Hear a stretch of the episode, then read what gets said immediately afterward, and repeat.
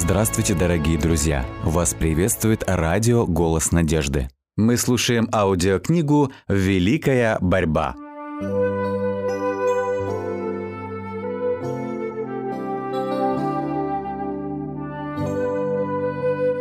Глава 17. Вестники рассвета.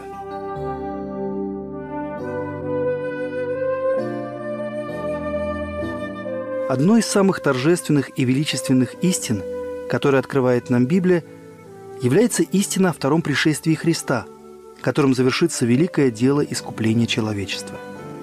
Для странствующего народа Божьего, столько времени скитающегося в долине тьмы и тени смертной, дано обетование о втором пришествии того, кто есть жизнь и воскресение, и кто опять соберет своих изгнанных детей. Это драгоценное обетование. Учение о втором пришествии – является главным лейтмотивом Священного Писания. С того дня, как первая чита, понурив головы, покинула Эдем, дети веры начали ждать пришествия обетованного, который уничтожил бы власть губителя и возвратил потерянный рай. Пришествие Мессии во славе было средоточием всех надежд святых мужей древности. Инох, седьмой от Адама, который триста лет на земле ходил пред Богом, был удостоен чести издали взирать на грядущего Избавителя – Се, говорит он, идет Господь со тьмами святых ангелов своих, сотворить суд над всеми. Патриарх Иов в ночь своих страданий восклицает с непоколебимым упованием «Я знаю, Искупитель мой жив, и он в последний день восставит из праха распадающуюся кожу мою сию, и я во плоти моей узрю Бога. Я узрю его сам, мои глаза, не глаза другого». Пришествие Христа – которое знаменует начало царства правды, вдохновляло автора священных книг на самые возвышенные пламенные изречения. Библейские поэты и пророки находили слова, пылающие небесным огнем. Псалмопевец пел о силе и величии израильского царя. Сиона, который есть верх красоты, является Бог. Грядет наш Бог. И не в безмолвии. Он призывает свыше неба и землю судить народ свой. Да веселятся небеса, и да торжествует земля – да шумит море, и что наполняет его пред лицом Господа. Ибо идет, ибо идет судить землю, он будет судить вселенную по правде и народы по истине своей. Пророк Исаия говорит, «А живут мертвецы твои, восстанут мертвые тела. Воспряните и торжествуйте, поверженные во прахе, ибо роса твоя — роса растений, и земля извергнет мертвецов. Поглощена будет смерть навеки, и отрет Господь Бог слезы со всех лиц, и снимет поношение с народа своего по всей земле, ибо так говорит Господь. И скажут тот день, вот Он Бог наш, на Него мы уповали, и Он спас нас. Сей есть Господь, на Него уповали мы. Возрадуемся и возвеселимся во спасение Его. И Авакум, восхищенный святым видением, созерцал явление Его. Бог от Фимана грядет, и святый от горы Фаран покрыло небеса величие Его, и славу Его наполнилась земля, блеск Его, как солнечный свет. Он стал и поколебал землю, воззрел и в трепет привел народы.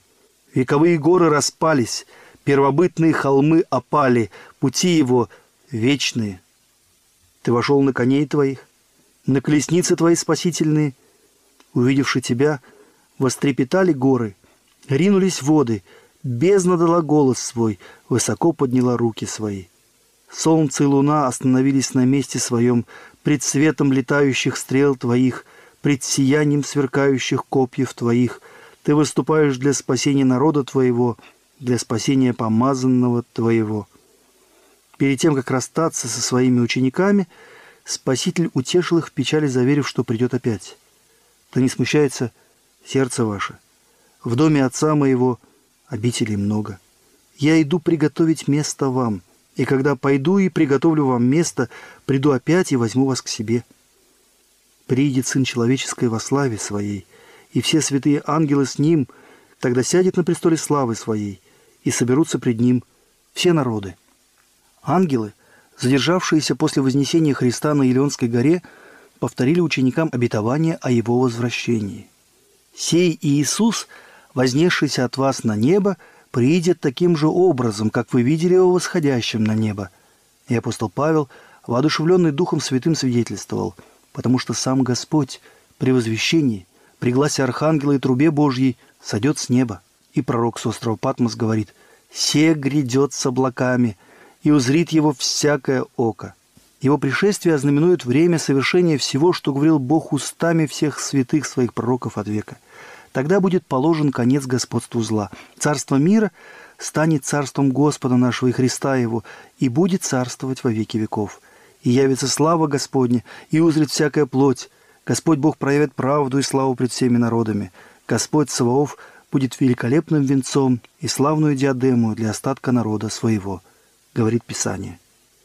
Тогда на всей земле наступит долгожданное царство мира Мессии. Так Господь утешит Сион, утешит все развалины его, и сделает пустыню его, как рай, и степь его, как сад Господа». Исайя 51 глава. «Слава Ливана даст ей, великолепие кормила и Сарона». Исайя 35 глава. «Не будут уже называть тебя оставленным, и землю твою не будут более называть пустынью, но будут называть тебя мое благоволение к нему, а землю твою замужнюю и как жених радуется о невесте, так будет радоваться о тебе Бог твой. Исайя, глава 62. Пришествие Господа во все века окрыляло надежды его истинных последователей. Прощаясь с учениками на Илионской горе, Спаситель обещал возвратиться, и это осветило будущее его учеников радостью и надеждой, которые не могли вытеснить или притупить никакие скорби и испытания. Среди страданий и преследований явление великого Бога нашего и Спасителя Иисуса Христа – было для них блаженным упованием. Когда фессалоникийские христиане со скорбью и печалью хранили своих близких, те, кто так твердо надеялись живыми встретить пришествие Господа, апостол Павел, их наставник, указал им на воскресение мертвых, которое произойдет во время явления Спасителя.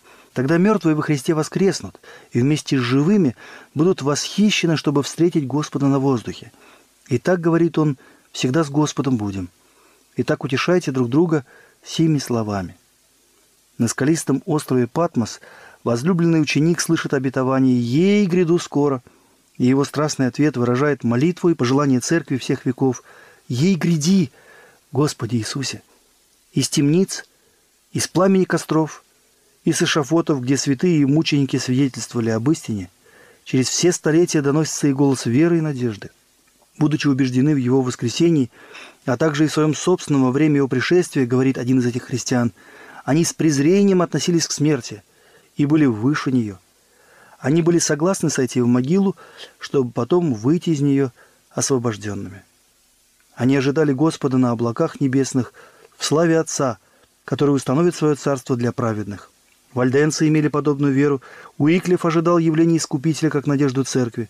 Лютер говорил, «Я убежден, что день суда наступит не позже, чем через 300 лет. Бог не захочет и не сможет больше терпеть этот нечестивый мир».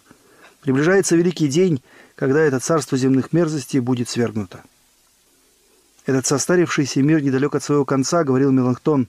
Кальвин убеждал верующих не колебаться, но с надеждой ожидать пришествия Христа как самого благоприятного из великих событий, подчеркивая, что вся христианская семья должна ожидать этого дня. Мы должны ощущать голод по Христу, мы должны искать Его, размышлять о Нем, пока не взойдет заря того великого дня, когда наш Господь во всей своей полноте явит славу своего царства.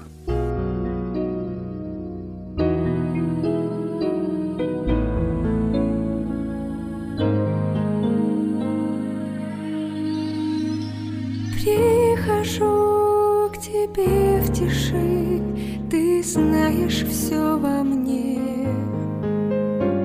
Ты знаешь глубину души и лучше тебя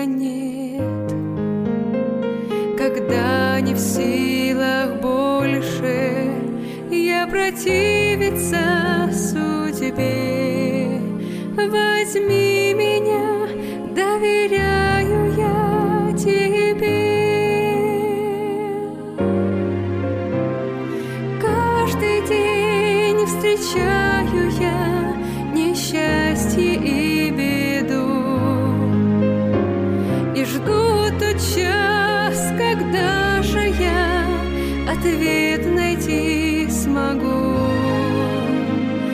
Когда же я понимаю,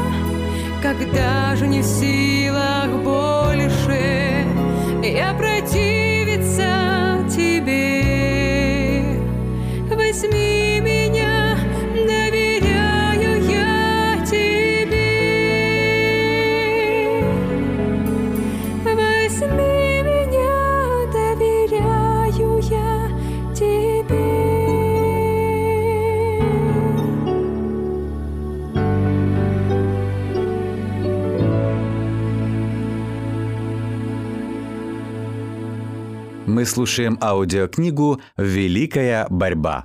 «Разве наш Господь не в человеческой плоти вознесся на небо?» — говорил Нокс, шотландский реформатор. «И разве Он не возвратится вновь? Мы знаем, что Он вернется, и это будет скоро». Ридли и Латимер, которые отдали свою жизнь за истину, с верой ожидали пришествия Господа. Ридли писал «Я верю и нисколько не сомневаюсь в том, что мир идет к своему концу». И поэтому вместе с Иоанном, слугой Божьим, давайте обратимся всем сердцем к нашему Спасителю, Иисусу Христу.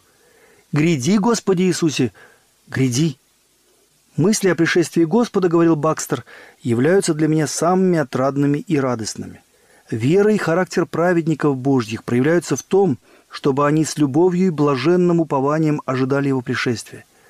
Если при воскресении мертвых истребится последний враг – смерть, это должно побудить верующих серьезно молиться и жаждать второго пришествия Христа, когда будет одержана полная и окончательная победа. Скорейшего наступления этого дня должны с верой ожидать все верующие. В этот день завершится работа их искупления и будут осуществлены все желания и стремления их души. О Господи, поспеши, приблизь этот блаженный день. Такова была надежда апостольской церкви, церкви в пустыне и реформаторов. Пророчество не только предсказывает цель пришествия Христа и то, как оно будет осуществляться, но и указывает на признаки, по которым люди могут узнать его приближение. Иисус говорит, «И будут знамения в солнце, и луне, и звездах». Солнце померкнет, и луна не даст света своего, и звезды спадут с неба, и силы небесные поколеблются. Тогда увидит Сына Человеческого, грядущего на облаках, силою многою и славою. Марк 13 глава. Иоанн Богослов так описывает первые знамения, предвестники второго пришествия. «Произошло великое землетрясение, и солнце стало мрачно, как власеница, и луна сделалась, как кровь». Книга Откровения, 6 глава. Эти знамения явились до начала XIX века. В 1755 году произошло одно из самых разрушительных землетрясений, когда-либо отмеченных в истории. Хотя оно и стало известным как Лиссабонское землетрясение, действие его распространилось на большую часть Европы, Африки и Америки. Она ощущалась в Гренландии, Вест-Индии, на острове Мадейра, Швеции, Норвегии, Великобритании и Ирландии. Оно охватило территорию не менее 4 миллионов квадратных миль. В Африке толчки были так же сильны, как и в Европе. Большая часть Алжира была разрушена, а недалеко от Марокко земная бездна поглотила деревню с ее восемью или десятью тысячами жителей. На побережье Испании и Африки обрушилась огромная волна, смывшая города и опустошившая целые области. В Испании и Португалии ощущались чрезвычайно сильные толчки. Рассказывали, что на Кадис устремилась волна, достигавшая высоту 20 метров. Горы, самые высокие в Португалии, содрогались до самого основания. Вершины некоторых из них разверзлись, образовав кратеры вулканов, из которых извергалось пламя. Огромнейшие скалы обрушились на близлежащие деревни.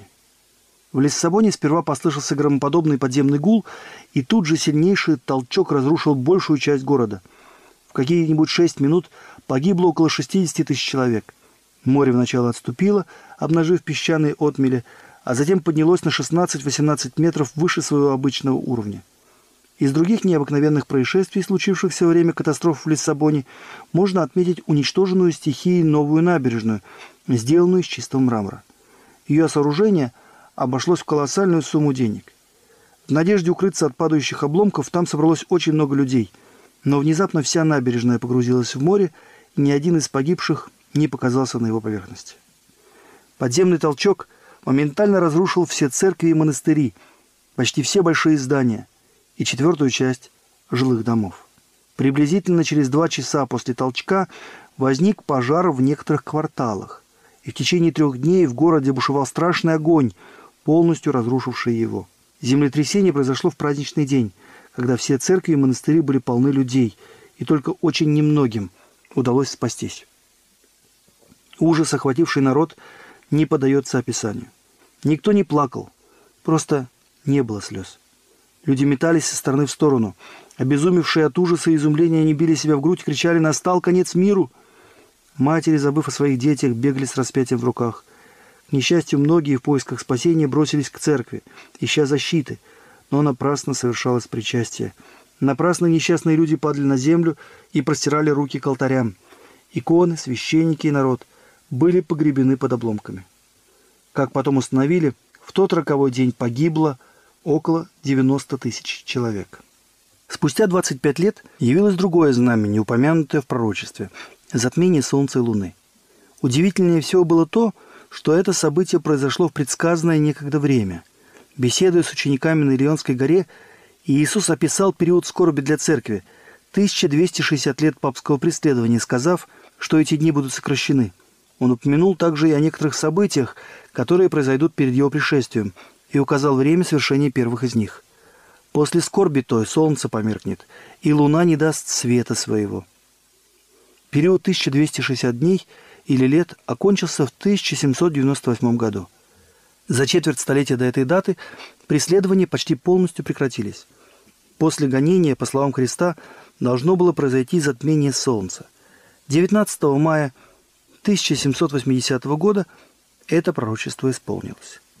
Мрачный день 19 мая 1780 года, когда странная тьма заволокла все небо Новой Англии, остается единственным в своем роде и в высшей степени таинственным и неразгаданным феноменом. Один из очевидцев в штате Массачусетс так описывает это событие. Ясным утром зашло солнце, но вскоре оно скрылось за тучами, которые опускались все ниже и ниже. Эти мрачные зловещие тучи временами прорезывали вспышки молний. Проходился гром, и пошел необычный дождь. К девяти часам утра тучи поредели и приняли бронзово-желтый или медный оттенок, так что земля, скалы, деревья, здания, вода и люди – все казалось совершенно изменившимся в этом необычном таинственном свете. Спустя несколько минут огромная черная туча заволокла все небо, за исключением узкой полосы на горизонте, и сделалось так темно, как это обыкновенно бывает летом в 9 часов вечера. Ужас, волнение и какой-то благоговейный трепет постепенно овладевали людьми – Женщины стояли у дверей своих жилищ и молча вглядывались в темноту. Мужчины возвращались с полевых работ. Лотники складывали свои инструменты. Кузнецы покидали кузницы, торговцы закрывали лавки. Из школы отпустили домой дрожащих от страха детей. Путники останавливались на ближайших фермерских дворах. У всех на бледных, дрожащих устах и в сердце был один и тот же вопрос. Что будет?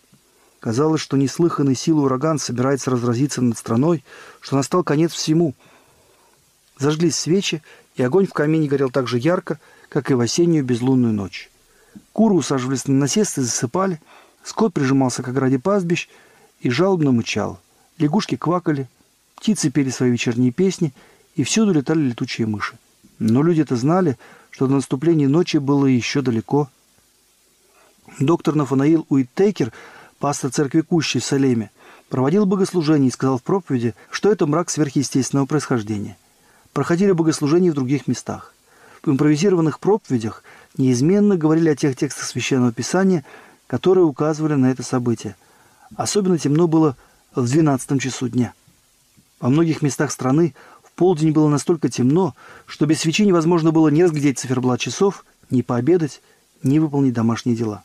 В темноту погрузились огромнейшие территории, от Фалмаута на востоке до отдаленных западных границ Коннектикута и Олбани – на юге тьма распространилась по всему морскому побережью, а на севере – над самыми дальними американскими поселениями. За час или два до захода солнца кромешная тьма рассеялась, небо частично прояснилось, выглянуло солнце, хотя густой черный туман по-прежнему заслонял его. После захода солнца небо вновь заволокло тучами и стало очень быстро темнеть. Темнота ночи была такой же необычной и устрашающей, как и темнота дня. Несмотря на полнолуние, ничего нельзя было различить без горящих светильников, свет которых еле-еле пробивался через непроглядную тьму, подобную египетской непроницаемой тьме, ибо почти не виден из соседних домов. Один из очевидцев так рассказывает. Я не мог отделаться от ощущения, что даже если бы каждое небесное светилось скрылось за завесой густейшей тьмы или же совсем погасло, то и тогда окутывавший землю мрак не был бы столь непрогляден.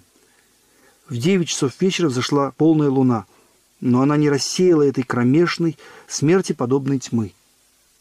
После полуночи мрак исчез, и стало видно, что луна имеет цвет крови. Этот день, 19 мая 1780 года, вошел в историю как мрачный день.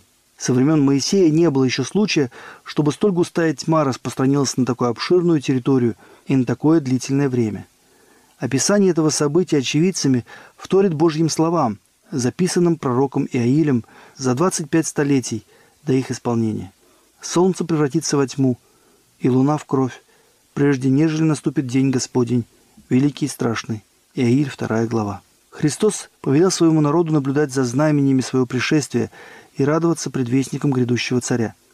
Когда же начнет это сбываться, тогда восклонитесь и поднимите голову ваши, потому что приближается избавление ваше. Он указал своим последователям на распускающиеся весной деревья. Когда они уже распускаются, то, видя это, знаете сами, что уже близко лето. Так и когда вы увидите то сбывающимся, знайте, что близко Царствие Божье. Лука, 21 глава. Но так как дух смирения и преданности Богу уступил место гордости и формализму в церкви, то любовь ко Христу и вера в Его пришествие охладили. Поглощенные мирскими занятиями и погоней за удовольствиями, люди, считающие себя народом Божьим, пренебрегли наставлениями Спасителя о признаках Его пришествия. Учение о втором пришествии осталось без внимания – Тексты Священного Писания, относящиеся к этому вопросу, неправильно истолковывались и понимались, в результате чего истина о втором пришествии оказалась почти совершенно забытой. Особенно это относилось к церквам Америки.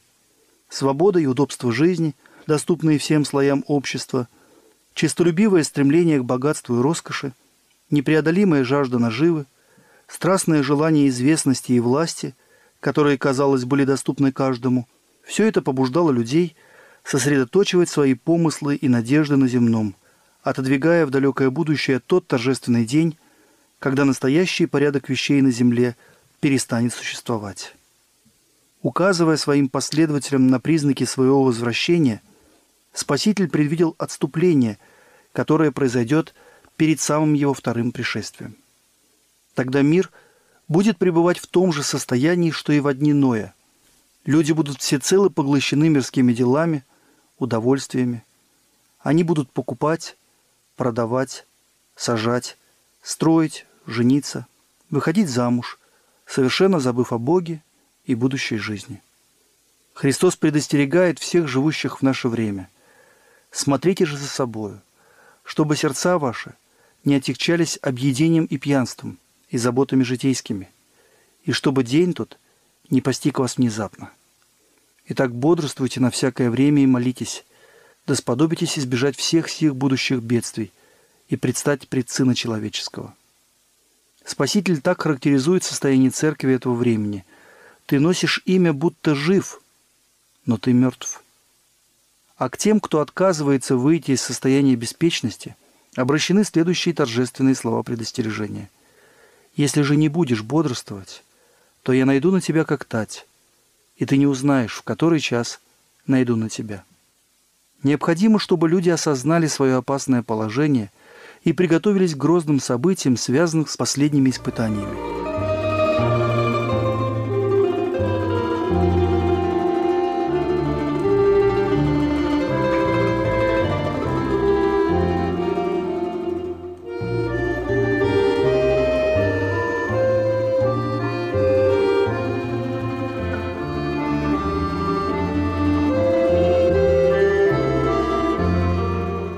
Дорогие друзья, вы можете оставить свои сообщения через WhatsApp и Viber по номеру плюс 7 915 688 7601 или позвонить нам на бесплатную линию, которая работает на территории Российской Федерации. Номер 8 800 100 ровно 1844. 8 800 100 ровно 1844.